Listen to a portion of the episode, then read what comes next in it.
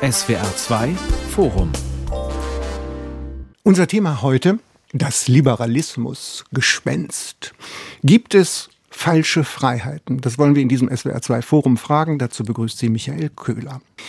Der Liberalismus, er wird gegenwärtig ziemlich angegriffen, attackiert. Er wird für vieles schuldig gesprochen, für entfesselte Märkte, für eine Diktatur des Ich, für soziale Kälte vielleicht, auch für Abstiegsängste bürgerlicher Mittelschichten. Autoritäre Regime, Populisten verteufeln ihn gleichermaßen. Dabei ist doch die Verteidigung eines vor Gewalt freien, sicheren Individuums gegenwärtig, wenn man sich die Welt anguckt, ganz besonders geboten. Menschenrechte, Rechtsstaatlichkeit, Gewaltenteilung, offene Gesellschaft, sie stehen weltweit unter Druck. Wir wollen fragen, ist das Zeit für einen aufgeklärten Liberalismus, jenseits vielleicht von Verfehlungen? Zeit für eine liberale, eine tolerantere Lebensform? Ich habe folgende Gäste eingeladen, bin froh, dass Sie Zeit genommen haben. Herr Professor Dr. Philipp Leppenis, er ist Politikwissenschaftler, er leitet das Forschungszentrum Nachhaltigkeit an der Freien Universität in Berlin. Er hat zuletzt das Buch geschrieben Verbot und Verzicht, Politik aus dem Geist des Unterlassens. Bei uns ist auch Professor Dr. Jens Hacke, er ist Ideenhistoriker, er hat zuletzt an der Universität der Bundeswehr gelehrt und da politische Kulturforschung vergleichende unterrichtet. Jetzt ist er an der Humboldt-Universität in Berlin zwei der letzten Bücher Liberale Demokratie in schwierigen Zeiten. Und gerade ist erschienen Bilanz eines Lebens, aber nicht seine, sondern die Bilanz von Moritz Julius Bonn, einem bedeutenden liberalen Denker der Weimarer Republik. Wir werden noch hören, was es damit auf sich hat. Nicht zuletzt hat uns Grund für dieses Gespräch gegeben Frau Professor Dr. Elif Össmann. Sie ist politische Philosophin. Ein neues Buch, Was ist Liberalismus im Surkamp Verlag. Also viele gute Gründe darüber zu sprechen, Frau Össmann. Ich habe es schon angedeutet, der Liberalismus hat im Moment keine guten Karten. Wenig Kredit. Er kriegt's ab von rechts und von links. Warum ist das so? Und woher nehmen Sie den Mut, in so einem Moment ein Buch zu schreiben, das heißt, was ist Liberalismus? Ähm, also des Mutes, des besonderen Mutes, dieses Buch zu schreiben, hat es eigentlich nicht bedurft. Ich wollte zunächst etwas ganz anderes machen. Ich wollte nämlich äh, grundsätzlich über die Frage nachdenken, wie es sich mit der Wahrheit und der Rechtfertigung in politischen Philosophien verhält, insbesondere in dem, was wir Moderne nennen.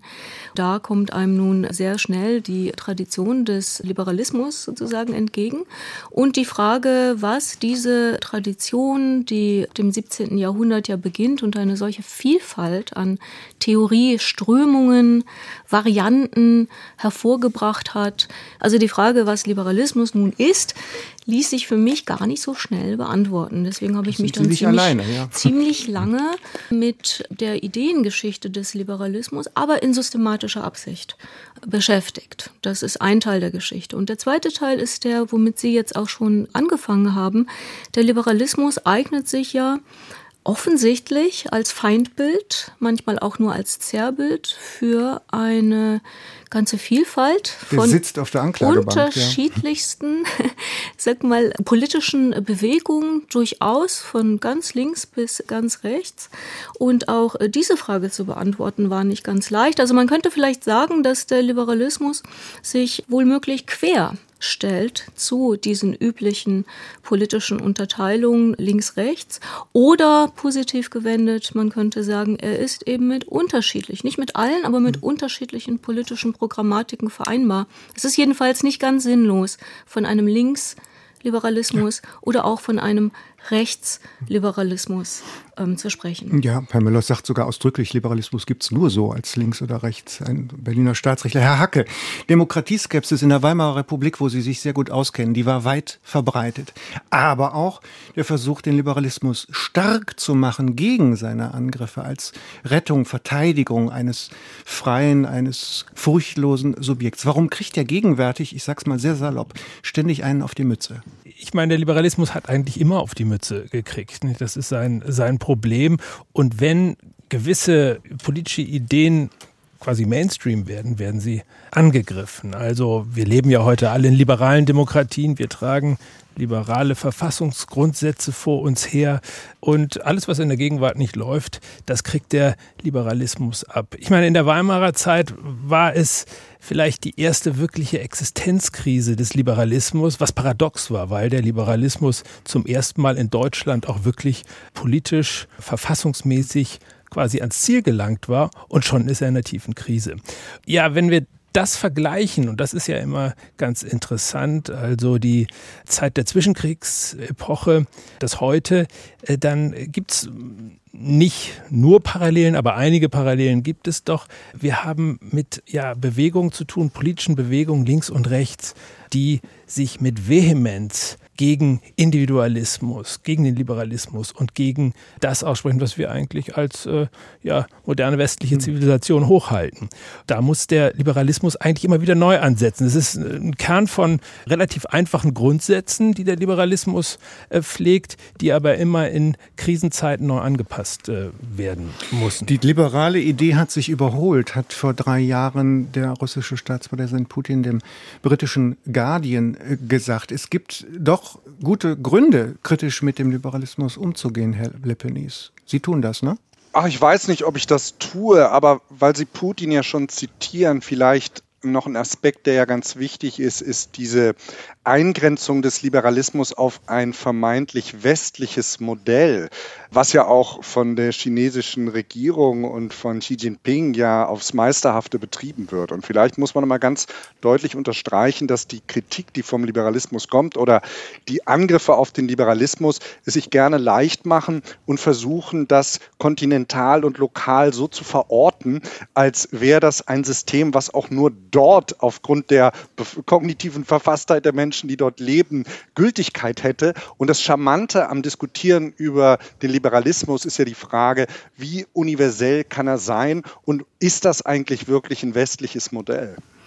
Ja, und vor allem kann, er, wie ja von vielen bestritten wird, sowas wie soziale Gerechtigkeit herstellen. Ne? Das ist ja eine der Hauptangriffsflächen im Moment, oder? Ja, wobei man dann natürlich auch die unterschiedlichen liberalen Traditionen, die ja vielleicht auch eine sozialliberale Tradition mit einschließt, durchaus mit einer sozialen Perspektive verbinden kann vielleicht ist so vor dem Hintergrund auch des Klimawandels ja eher so die entscheidende Frage, sind wir nicht in einem Moment, wo wir viel stärker Freiheiten einschränken müssen, weil wir merken, dass unsere Art zu leben nicht mehr zukunftsfähig ist, weder für uns noch für die Generationen, die kommen.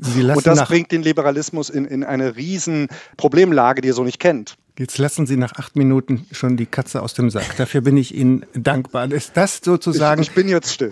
nein, nein, ganz im Gegenteil. Bitte laufen Sie zur Form auf. Ist das so, so die, die, die Scheidestelle, Herr, Herr Hacke, also Freiheitsverteilung, Frage nach Freiheitsverteilung? Ja gut, jede Zeit sucht ihre, an, ihre äh, spezifische Freiheit. Insofern muss der Liberalismus immer neue Antworten finden. Und äh, wenn wir jetzt schon in der Gegenwart sind, da hat äh, äh Herr Lepinis natürlich den äh, Nagel auf den Kopf getroffen, dass ein quasi hedonistischer, materialistischer Freiheitsbegriff, der darauf setzt, dass man sich selbst verwirklichen kann und dass jeder es schaffen kann und dann aber auch Ressourcen verbrauchen kann, wie es ihm zu Gemüte steht, die Zeiten sind erkennbar vorbei man muss sich darum kümmern, was sind eigentlich Grundlagen der Freiheit. Und es hängt nicht freiheitliche Lebensform von ganz anderen Dingen ab, als äh, sich quasi konsumistisch äh, ja, zu verwirklichen.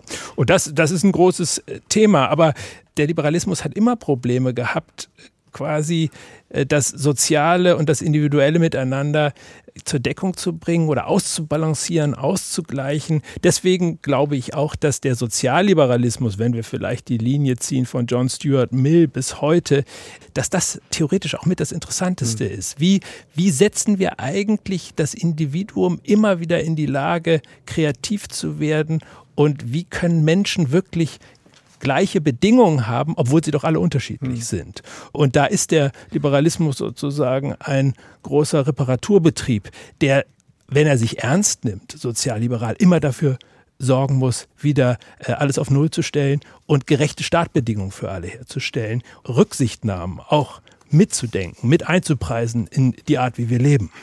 Frau Ismann, ja, dazu? Ähm, ich habe eigentlich nicht den Eindruck, dass der ähm, Liberalismus in Bezug auf die Frage, wie Freiheit zu verteilen ist, unsicher ist, sondern hier äh, gibt der Liberalismus nun eine glasklare Antwort. Freiheit gleichermaßen für jedes Individuum. Gleiche Freiheit und Freiheitsrechte für jeden.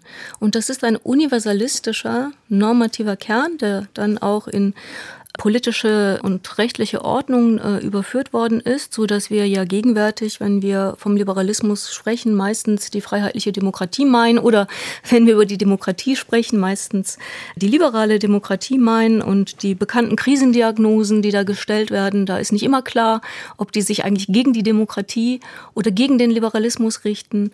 Auch bei Autokraten wie Putin oder äh, Erdogan oder Bolsonaro oder Trump ist immer nicht so ganz klar, ja, ob sie nun den Liberalismus verachten oder eher die Demokratie in der Form, äh, wie wir sie nun ähm, im 20. Jahrhundert, insbesondere nach den Schrecken des Zweiten äh, Weltkrieges und äh, der Shoah nun als Herr Hacke sprach, ne, von einem Mainstream ähm, gleichsam als eine Selbstverständlichkeit, jedenfalls in bestimmten Teilen der Welt ähm, etabliert haben.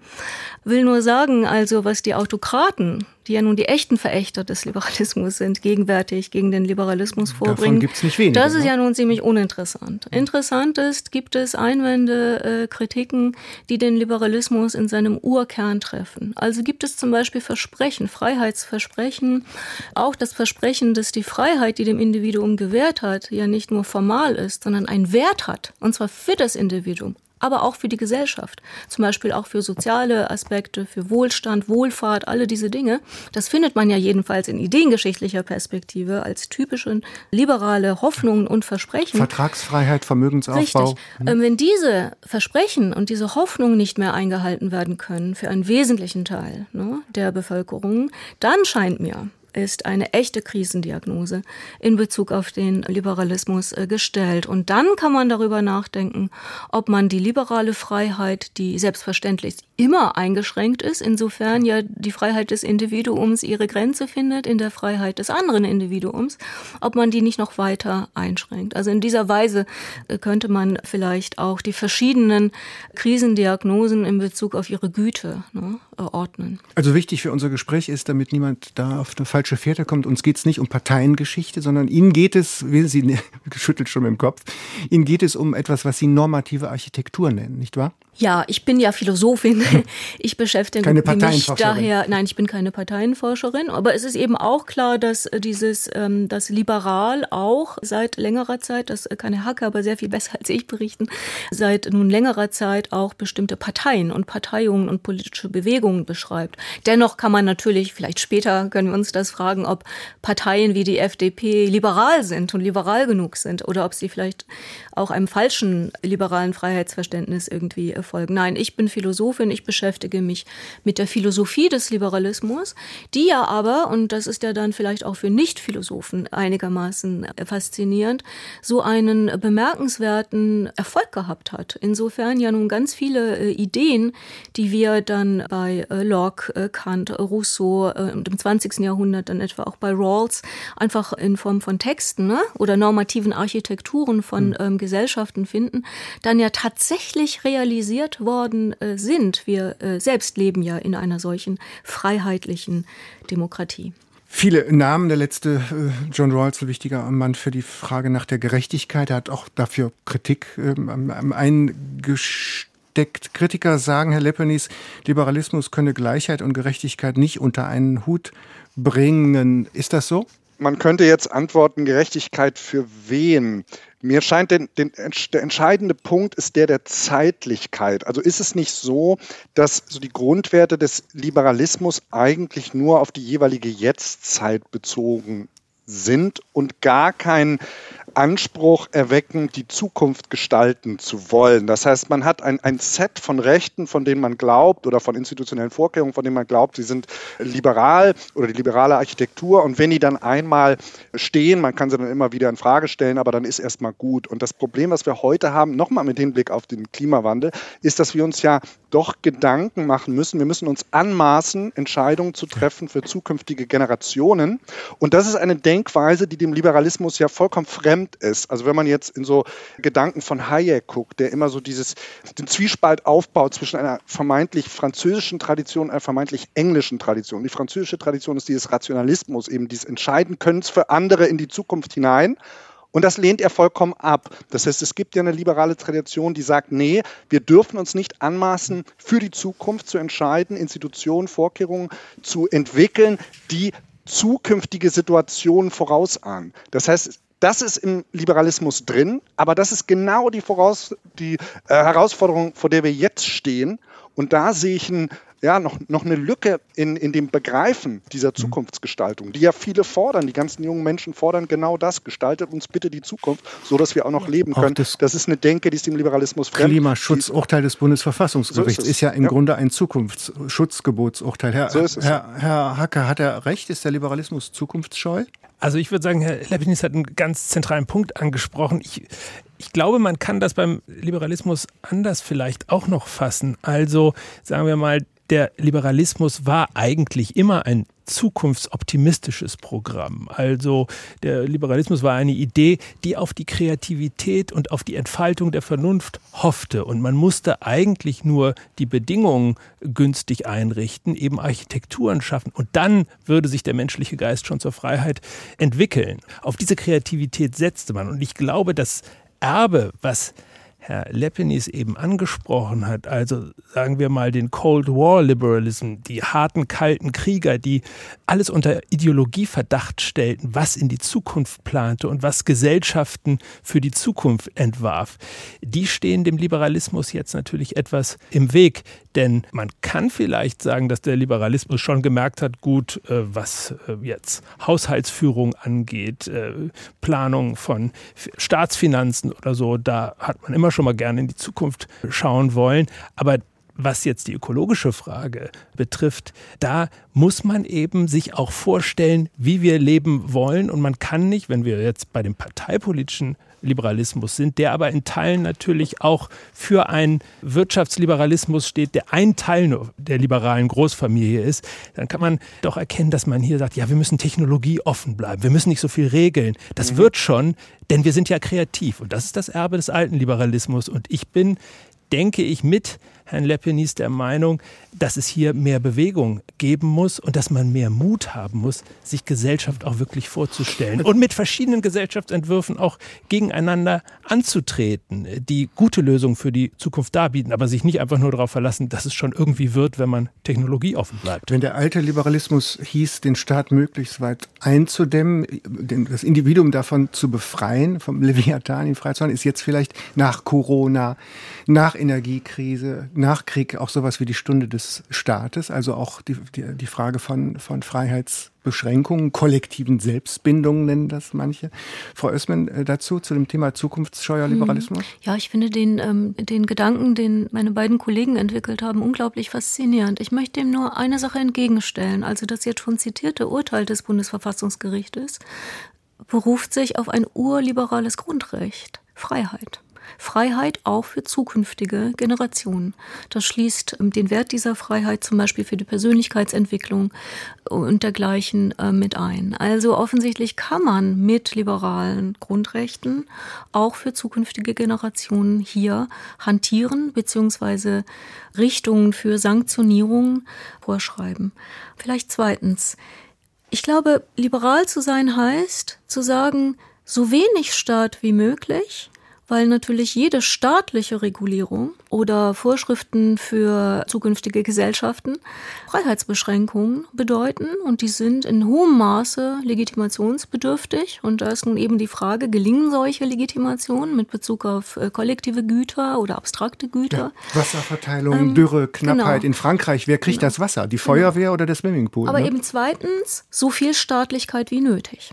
Und der menschengemachte Klimawandel mit seinen absolut apokalyptischen Auswirkungen schon jetzt, und die Zukunft können wir uns dann ja so düster, wie sie dann wohl sein wird, auch schon ausmalen, das könnte ja nun auch für den Liberalismus ein ziemlich guter Grund sein, mhm. mehr Staatlichkeit zu initiieren. Also das ist ja durchaus möglich. Die Frage ist nur, in welcher Weise legitimiert man das? Und wir haben ja auch nicht nur Liberalismus, sondern wir haben ja auch noch Demokratie. Also im Prinzip leben wir in der Bundesrepublik ja in einer liberal zugerichteten Demokratie.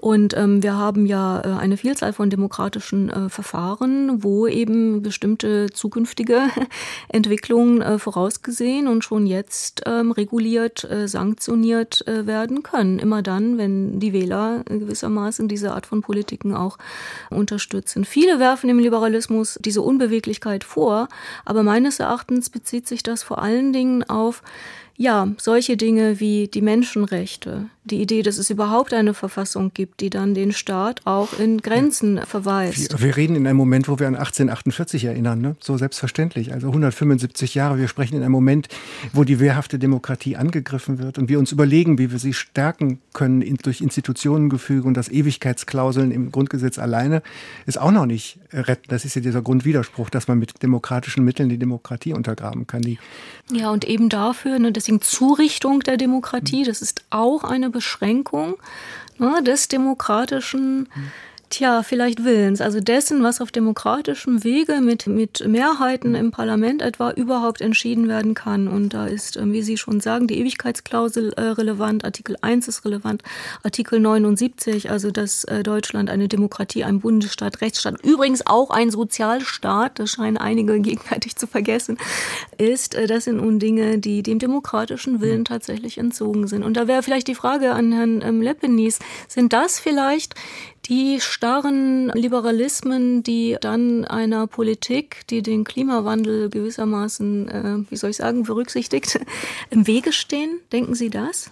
Also Herr Hacke sprach vorhin von der Notwendigkeit des Mutes in der Politik. Und ich denke, so in den letzten 10, 15 Jahren konnte man diesen Mut durchaus vermissen. Also ich habe mich ja jetzt lange beschäftigt mit so dem Diskurs des, der Abwehrhaltung in der politischen Debatte zu transformativen Maßnahmen und wo ja eigentlich von der Politik wieder besseres Wissen, weil Herr Hacke ja auch meint, es gäbe ja eigentlich, wir wären uns ja eigentlich einig, dass wir so in dem hedonistisch, das Wort hat er benutzt, so in dem konsumieren können, was man möchte, dass, dass das eigentlich nicht weitergeht. Aber genau dieses Bild wird von der Politik ja gefördert. Also ich erinnere nur daran, dass unser Bundeskanzler im März der Taz ein langes Interview gegeben hat, in dem er sagte, ich halte nichts von der Verzichtserzählung und da auch dieses Bild dieser Technologieoffenheit gemalt hat und so weiter. Und das ist vielleicht eine gute Zustandsbeschreibung, doch mal festzuhalten, dass es egal, ob, ob sich diese Politiker jetzt äh, explizit als liberal verorten oder nicht,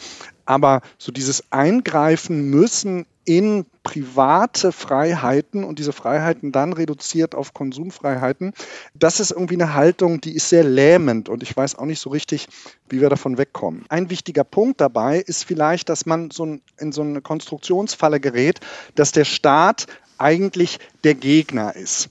Der Staat ist jemand, alles, was der von mir will, ist eigentlich schlecht, außer man kriegt irgendwelche Finanzspritzen. Aber eigentlich sieht man doch den Staat in unserem System als einen Gegner. Und wir haben jetzt viel davon geredet, wie gut eigentlich diese demokratischen Prozesse sind, wie gut unsere Architektur ist, aller Grundgesetz und so weiter. Aber wenn die Statistiken uns sagen oder die Befragungs- und Umfrageergebnisse, dass Menschen der Demokratie gar nicht vertrauen, dann haben wir ja ein riesengroßes Problem, dass ganz viele Menschen in unserem Land Demokratie gar nicht verstehen.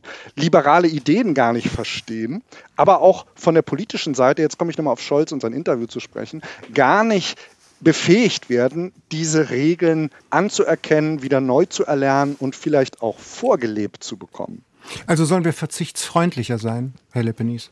Na, um so, so, weit, so weit würde ich jetzt gar nicht gehen. Also das muss ja jeder selbst erstmal entscheiden. Aber die, die liberalen Konstrukte und Institutionen, die sind ja so wertvoll, dass wir nicht genug tun, um die Menschen dafür zu sensibilisieren, wie gut sie eigentlich sind. Das ist mein Punkt. Es ist der Moment, jetzt eine Sekunde mal eine Rückblende zu machen, eine historische. Herr Hacke, Sie ahnen, was jetzt kommt. Ein gewisser deutsch-jüdisch-liberaler, bedeutender Nationalökonom, der in der Weimarer Republik wahnsinnig bekannt, einflussreich war, mit sämtlichen Kanzlern eng war als Berater, das war Moritz Julius Bonn, ein kosmopolitischer Liberaler, der schon 25 ahnte, dass die Demokratie in die Krise kommt. Äh, der hatte wahrscheinlich die Rathenau-Ermordung 1922 in den Knochen. Als weltgewandter Jude wusste er, was es heißt, Außenseiter zu sein.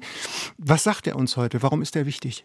Naja, er ist erstmal wichtig als ein Zeuge großer Umbrüche. Also wir müssen uns vorstellen, 1873 geboren, ein Kind des 19. Jahrhunderts, Bonn hatte aber als Liberaler früh gemerkt, dass der Liberalismus oder dass das, was in quasi den Staaten des Westens gepredigt worden ist, mit den Prinzipien des Liberalismus nicht immer übereinstimmte. Er fing an als Kolonialismuskritiker. Und er war als Nationalökonom intelligent genug, Hat dass er den deutschen Kolonialismus auch kritisiert. Ja, die äh, Niederschlagung der Herero-Aufstände und so weiter, da der große Trotha.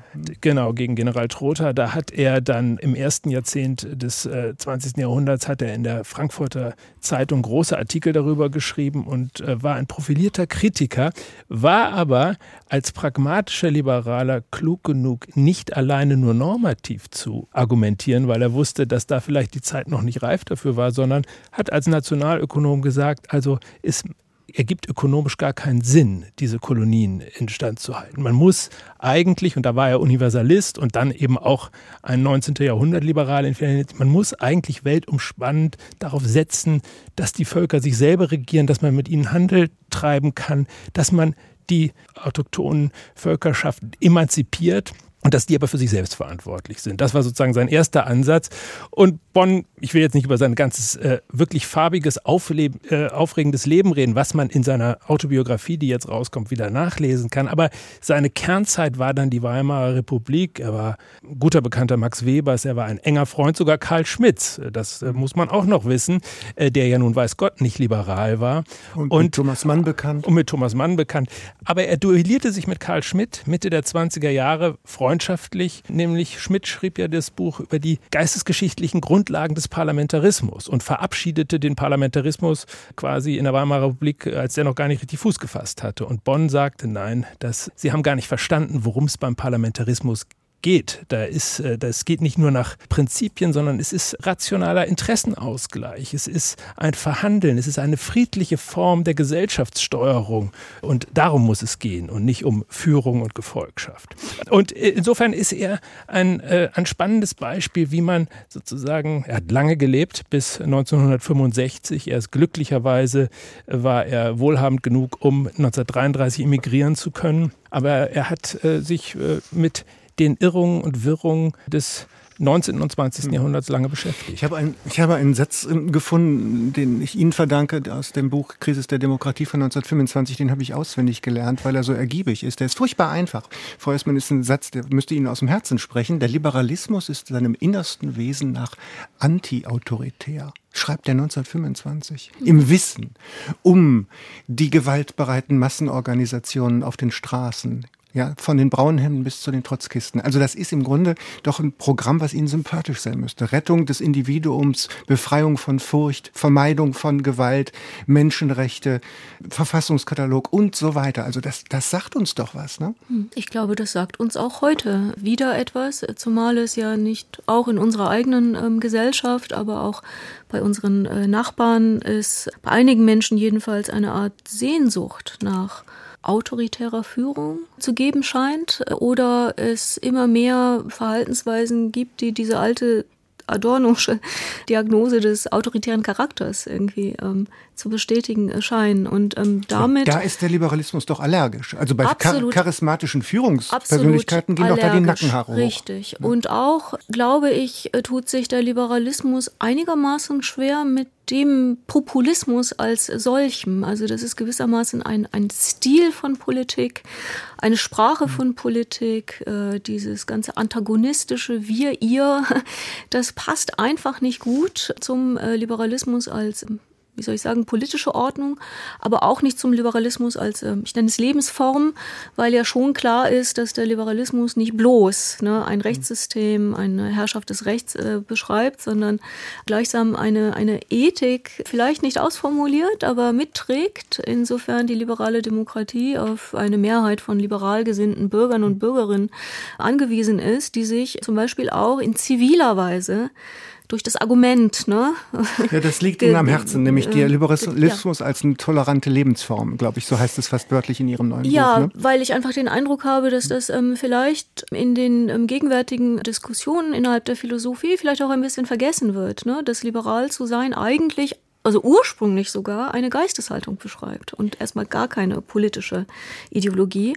Und dass auch wenn, wie gesagt, ne, Liberale über Moral und Ethik und äh, Staatsbürgerschaft und Loyalitäten und Patriotismus und all diese Dinge aus bestimmten Gründen heraus ähm, nicht sprechen wollen, weil sie glauben, das ist nichts, was durch den Staat, Mittelmittel des Staates, nämlich per Gesetz, ne, durch Verbote reguliert werden äh, darf, ist das natürlich etwas, worauf die liberale Demokratie angewiesen ist ist. Damit es jetzt nicht zu himmelblau wird, ja. er hat aber ein Problem. Äh, er ist, ich nenne das mal so ähm, unteraffektiv, etwas sehr salopp gesagt, er ist nicht sonderlich sexy. Also er, man kann ihn, man kann ihm affektiv nicht sonderlich, setzt keine Herzen in Wallung, oder, Herr Hacke?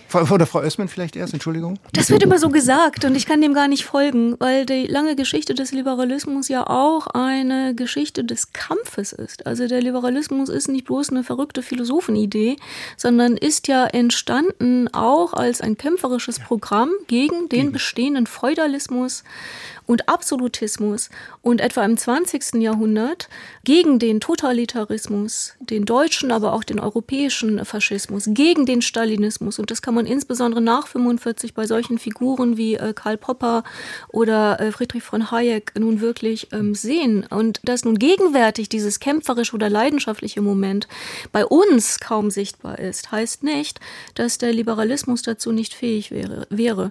Also wenn wir von unserer eigenen Vorstellung, dass sich Freiheit in der Freiheit zum Konsum unnötiger Dinge meistens ja auch noch erschöpft. irgendwie erschöpft hm. loskommen würden, würden wir vielleicht in die Teile der Welt gucken, wo zum Beispiel Frauen im Iran oder in Afghanistan um ihre Fund überhaupt um die hm. fundamentalen Rechte da sein zu dürfen und über die Dinge, die nur sie selbst etwas angehen, entscheiden zu dürfen, ziemlich leidenschaftlich ähm, kämpfen.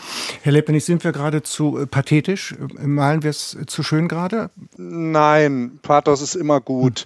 Ich wiederhole aber aber nochmal, was ich vorhin vielleicht nicht richtig ausdrücken konnte, ist, dass dieses Vorleben, was Liberalismus uns bietet, dass das ganz wichtig ist.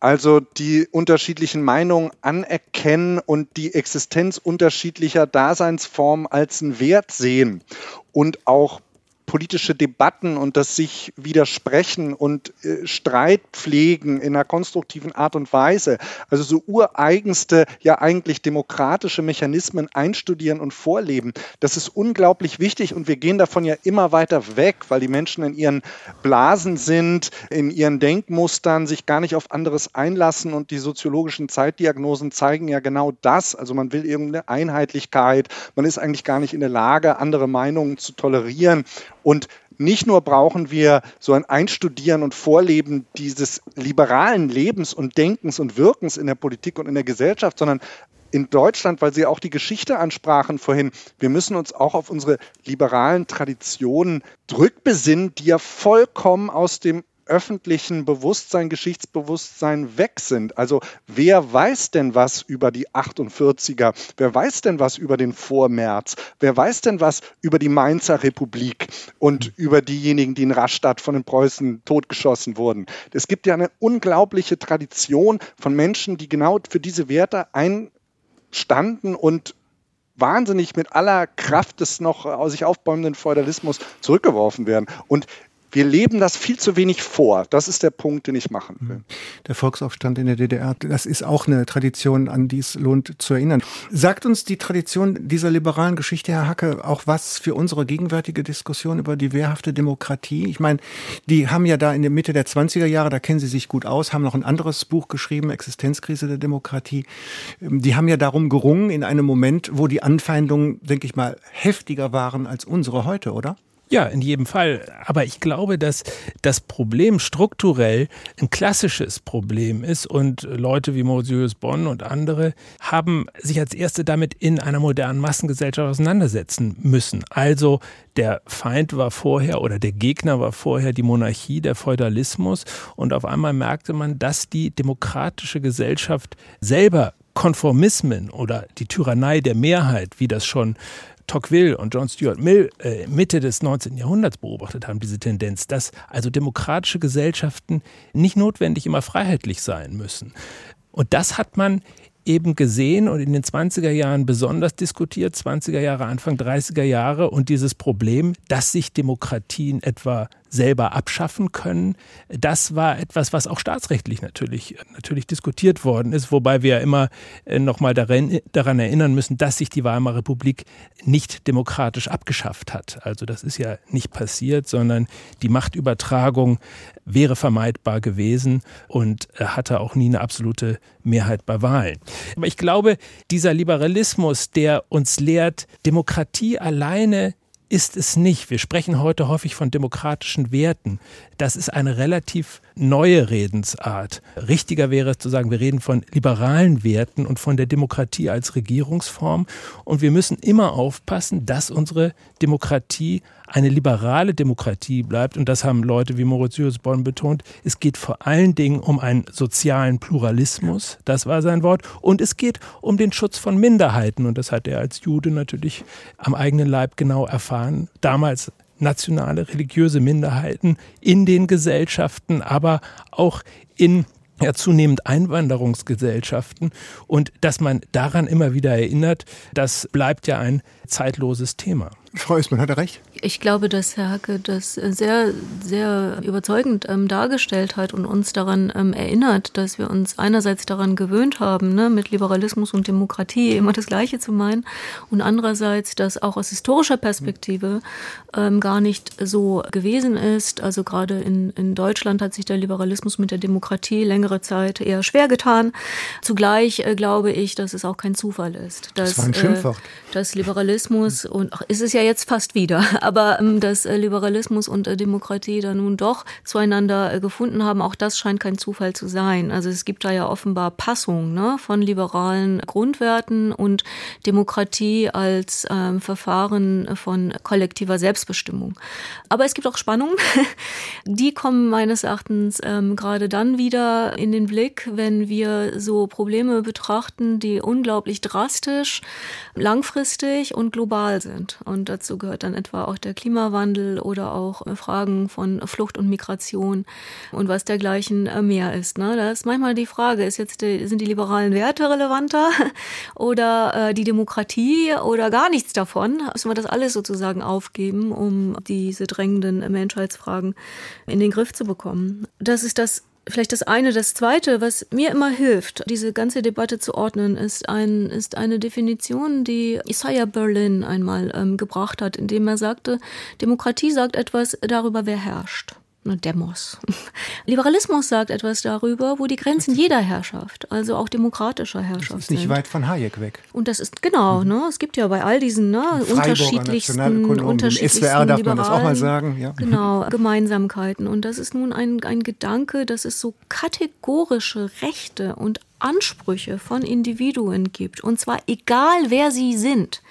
Und auch egal, wie dringend irgendeine staatliche Idee von irgendwas ja, ist, dass die nicht außer Geltung gesetzt werden dürfen. Das ist etwas, was ja vielleicht auch eine Aktualität hat, was jedenfalls äh, zu Zeiten der äh, Corona-Pandemie auch von dem einen oder anderen Politiker etwa offenbar vergessen wurde. Ne? Da kam irgendwie die Idee, dass aus der Not heraus doch nun auch Grundrechte äh, beliebig eingeschränkt und vielleicht sogar verunmöglicht werden könnten. Und da sieht man, das ist mit dem Liberalismus und den liberalen Werten nicht nur vielleicht in den Bevölkerungen, sondern auch bei politischen Akteuren und Entscheidungsträgern manchmal nicht, nicht sehr weit hm. her ist. Herr Leppenis, müssen wir um der Freiheit willen verbotswilliger werden? Na, zumindest sollte man um der Freiheit willen in einem freiheitlich-demokratischen System akzeptieren, dass der Staat, den wir wählen und den wir wieder abwählen können, also Staat jetzt als Regierung im weitesten Sinne, dass die im Sinne aller durchaus eingreifen dürfen, wenn unsere Verhaltensmuster nicht dem entsprechen, was für die Allgemeinheit gut ist oder für die Zukunft gut ist. Und es ist halt schade, dass man diese Rolle des Staates, die eine sehr wichtige ist, so negiert und dass wir seit wirklich 10, 15 Jahren diese rhetorische Keule in Deutschland schwingen mit, das ist ja Verbotspolitik, das ist ja Verbotspolitik und uns gar nicht mehr mit der Frage befassen, was jetzt eigentlich wirklich wichtige nächste Schritte sind, damit wir alle noch nett weiterleben können. Stimmen Sie zu? Es kommt ein bisschen drauf an, ne? ob wir wissen, was für die Allgemeinheit gut ist. Ne? Klar, Sie, Sie haben natürlich auf, auf einer theoretischen Ebene recht. Wir können das ja mal einfach runterbrechen, indem wir bald wieder in die Situation kommen, dass in der Innenstadt 10 Grad wärmer ist als in den Außenbezirken. Also das kann man ja runterbrechen auf Bauvorschriften, auf CO2-Vermeidung, auf bestimmte Arten, wie wir Landwirtschaft betreiben, Stickstoff, Eintrat, Phosphat im Wasser und so weiter. Also da gibt es ja Parameter, die sozusagen geophysisch zeigen, dass wir eigentlich unsere Lebensgrundlagen und planetaren Grenzen längst überschreiten. Und auf dieser Sachebene wird einfach noch viel zu wenig eingegriffen in die Entscheidungsfreiheit von Individuen, etwas zu tun, was eben unseren Planeten wirklich in Bedrängnis bringt. Vielleicht für den Moment oder in einer Schlussrunde gefragt, sehen Sie Chancen, Frau Oessmann, für eine liberale Lebensreform, die quasi diesen philosophischen Kern rettet, in dem Moment, wo der Liberalismus so stark angefeindet wird. Und viele sagen, oh Gott, das ist ja Ellbogenpolitik, das ist was für die Reichen, das ist Neoliberalismus, da bleiben zu viele bei auf der Strecke? Vielleicht von zwei Seiten möchte ich gerne antworten. Also zum einen würde ich diese Kritiker wirklich nochmal genau fragen. Das sind ja sehr unterschiedliche. Kommunitaristen, Konservative, Patrioten, Neomarxisten, Sozialisten ne? und, und so weiter. Ich würde einfach fragen, wonach sehen ihr euch? Habt ihr mehr zu bieten als Kritik am Liberalismus? Habt ihr bessere Alternativen? Weil ich glaube, nur so kann es gehen. Es geht nicht um die beste politische Ordnung, sondern um bessere Alternativen. Und dann können wir miteinander ins Gespräch kommen. Und das passiert ja permanent. Es gibt ja andere vernünftige Entwürfe und eben einen zivilen Streit diesbezüglich. Und das Zweite, das habe ich vorhin schon gesagt, ich möchte es vielleicht nochmal aufgreifen, natürlich muss ein Liberalismus, der sich auch im aktuellen politischen und internationalen Fragestellungen annehmen können will und der normativ attraktiv bleiben können will für jeden einzelnen Bürger und jede Bürgerin, auch auf diese Krisendiagnosen einlassen und wirklich schauen, an welcher Stelle ist hier die Kritik auch berechtigt. Und da kommt einem ja ganz schnell der sogenannte Neoliberalismus in den Sinn, von dem ja nun einige Kritiker meinen, das sei die wahrste Form, das eigentliche, nämlich hässliche Gesicht des Liberalismus. Und da tun Liberale sehr gut daran, das zurückzuweisen in dem Sinne, dass sie darauf hinweisen, dass Neoliberale Vorstellungen von Gesellschaft, von Marktförmigkeit aller gesellschaftlichen Bereiche, von auch Freiheit als Handels- und Konsumfreiheit wirklich mit Bezug auf den Liberalismus eher als randständige Phänomene zu betrachten sind. Dagegen hatte schon was Moritz Julius Bonn in den 20ern, ne, Herr Hacke, gegen Monopolkapitalismus und sowas. Gesagt, genau sowas ist nämlich freiheitsbeschneidend. Auf jeden Fall wusste er, dass der Liberalismus die soziale Frage oder die Probleme eines Kapitalismus angehen musste, die weitere Ungleichheit äh, hervorbringen. Und ich glaube, das ist auch heute die Frage. Wir können noch so sehr das Gute wollen und Verzicht üben. Wir müssen natürlich Anreize setzen, dass diejenigen, die sich nicht leisten können, das E-Auto zu fahren und alle möglichen sozusagen Nachhaltigkeitskriterien zu erfüllen, dass die Angebote kriegen und dass sich hier der Staat, also dass sich hier der Staat nochmal ganz anders zeigt mit Infrastrukturprojekten, die eben den Verzicht leichter machen, mit einer Veränderung unserer Stadtlandschaften, die das Leben lebenswerter machen. Und äh, hier sind auch wieder Ideen gefragt und das ist kein bloßes, äh, bloßes Social Engineering, sondern das ist ein Wettkampf um gute Ideen, der eine soziale Komponente hat. Und ich glaube, dass wir uns da immer noch nicht so richtig erholt haben von den Stadtplanungsdesastern der 60er, 70er Jahre und dass hier noch viel, viel mehr passieren muss. Insofern muss der Liberalismus philosophisch, denke ich, kann man das alles wunderbar herleiten. Aber sagen wir, die Politik muss sozusagen zu diesen Maßstäben vielleicht aufschauen oder sie ernst nehmen. Aber man muss vor allen Dingen die soziale Komponente stärken und hier mehr Mut zu Ideen haben. Sagt Jens Hacke in unserem SWR2-Forum. Er ist Professor für politische Kulturforschung zurzeit an der Humboldt-Universität hat das Buch herausgegeben, so macht man Geschichte, Moritz Julius Bonn, Bilanz eines Lebens wieder aufgelegt. Bei uns war auch Professor Dr. Philipp Leppenis, Politikwissenschaftler, er leitet das Forschungszentrum Nachhaltigkeit und nicht zuletzt hat uns Grund für diese Runde gegeben, Frau Professor Dr. Elif Oessmann. Das Liberalismusgespenst, gibt es falsche Freiheiten? So hieß dieses SWR2-Forum. Ich danke meinen Gästen sehr. Durch die Sendung führte bis hierhin Michael Köhler.